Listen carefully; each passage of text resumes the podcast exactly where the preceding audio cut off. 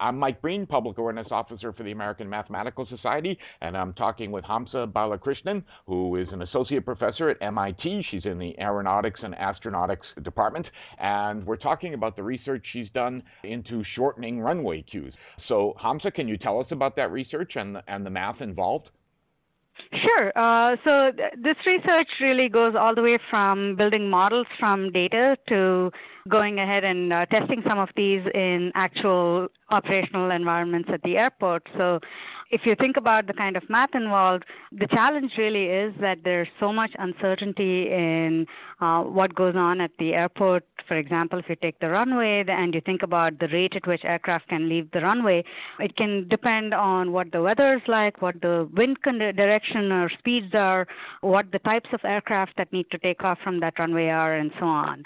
So what we would like to do is right now the limiting factor if you think about what prevents us from having you know a thousand aircraft taking off in uh, the next hour from an airport uh, it's that you need to uh, maintain some separation between these aircraft for safety. And the separation that you need to maintain which determines the capacity of the runway really depends on all these other factors if we don't really plan the rate at which aircraft get to the runway properly, then all the aircraft do is to just wait at the runway, waiting their turn to take off.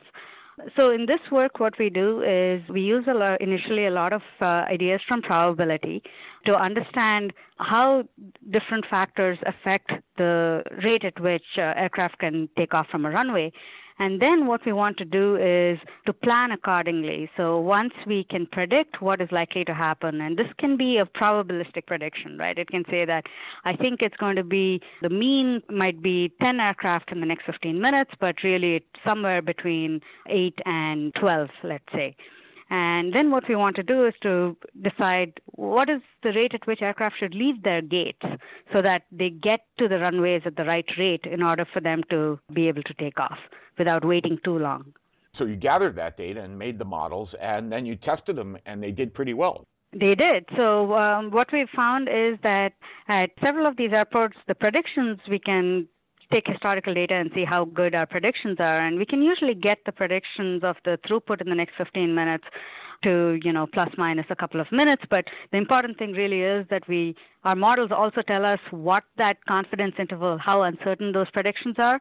And then we can come up with the algorithms that say, here's the rate at which you have to release aircraft to get there. And we've tested th- those in over a couple of years at uh, Boston Airport. And uh, we find that sometimes uh, in a place like Boston, where you have some periods of congestion, uh, you only hold aircraft back at their gates for you know less than an additional five minutes. But this is enough to actually keep pressure on the runway, keep aircraft taking off nominally, not add any additional delays, and yet have significant savings in uh, fuel burn yes, those of us who are civilians, you know, it's kind of aggravating for us when we're just sitting in that long line. But for airlines, it's very important in terms of fuel costs. That, that, that's right. So it turns out that these, the time that you spend waiting really is uh, nobody likes it. Passengers don't like it because you're not doing it. It can add delay because of congestion and gridlock. The airlines don't like it because it's expensive because of the fuel that's being burned, and it's really not nice for people who live around the airport either because there are air quality impacts, you know, environmental impacts from this as well. Now you mentioned you also have to consider not having the runway just be empty. That's exactly right. That's why being able to predict the uncertainty as well is important because if you, it's almost like Goldilocks. If you predict too low a capacity, then you're going to end up spending a long time unnecessarily waiting at the runway. If you end up predicting too high a capacity, then you're holding people back for no reason and just adding delay to the system. So you need to get it just right. So the challenge really is to use the data to figure out what is the right number of aircraft to have so that I can keep using the runway and yet not have too long a queue. Are there any particular research goals you set for yourself? Is there any particular uh, issues you're looking at right now? I think there's a couple of things. One is as we look forward, we are going to have technology where there's so much more data sharing that I think the idea would be well, if you have a better estimate of when two hours from now the airline knows what the likely time at which it, aircraft might be ready to leave the gate is, can you start using that and predicting further ahead so that you can tell people that you're going to need to be, you know, held at the gate uh, further down, right? So, uh, trying to see if we can increase the predictability of the system, and that's certainly one direction we're uh, interested in, we're, we're actively pursuing. The other is the broader question of how this uh, works uh, system wide.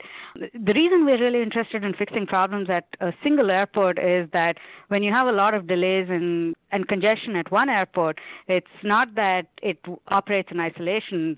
Flights out of that airport that are delayed are going to go to a different airport, get delayed there, and so on. And you know, anybody who's traveled realizes that these things spread through the entire system. So another aspect of the research is really to understand how these things propagate. So what is the phenomenon that drives the spread of delays in the system, and then, of course, using that to come up with better predictions of what air traffic delays would be like because of something, you know, it's bad weather in New York now. What are delays in California going to look like uh, later this afternoon?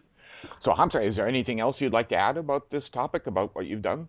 No, it's just that it's very exciting and it's been a lot of fun uh, to bring combine rigorous uh, mathematical techniques, but at the same time to solve real world problems. All right, so uh, thank you very much. That's Hamsa Balakrishnan, who is an associate professor of aeronautics and astronautics at MIT. Hamsa, thanks very much for your time and talking with us. thanks a lot, Mike. My pleasure.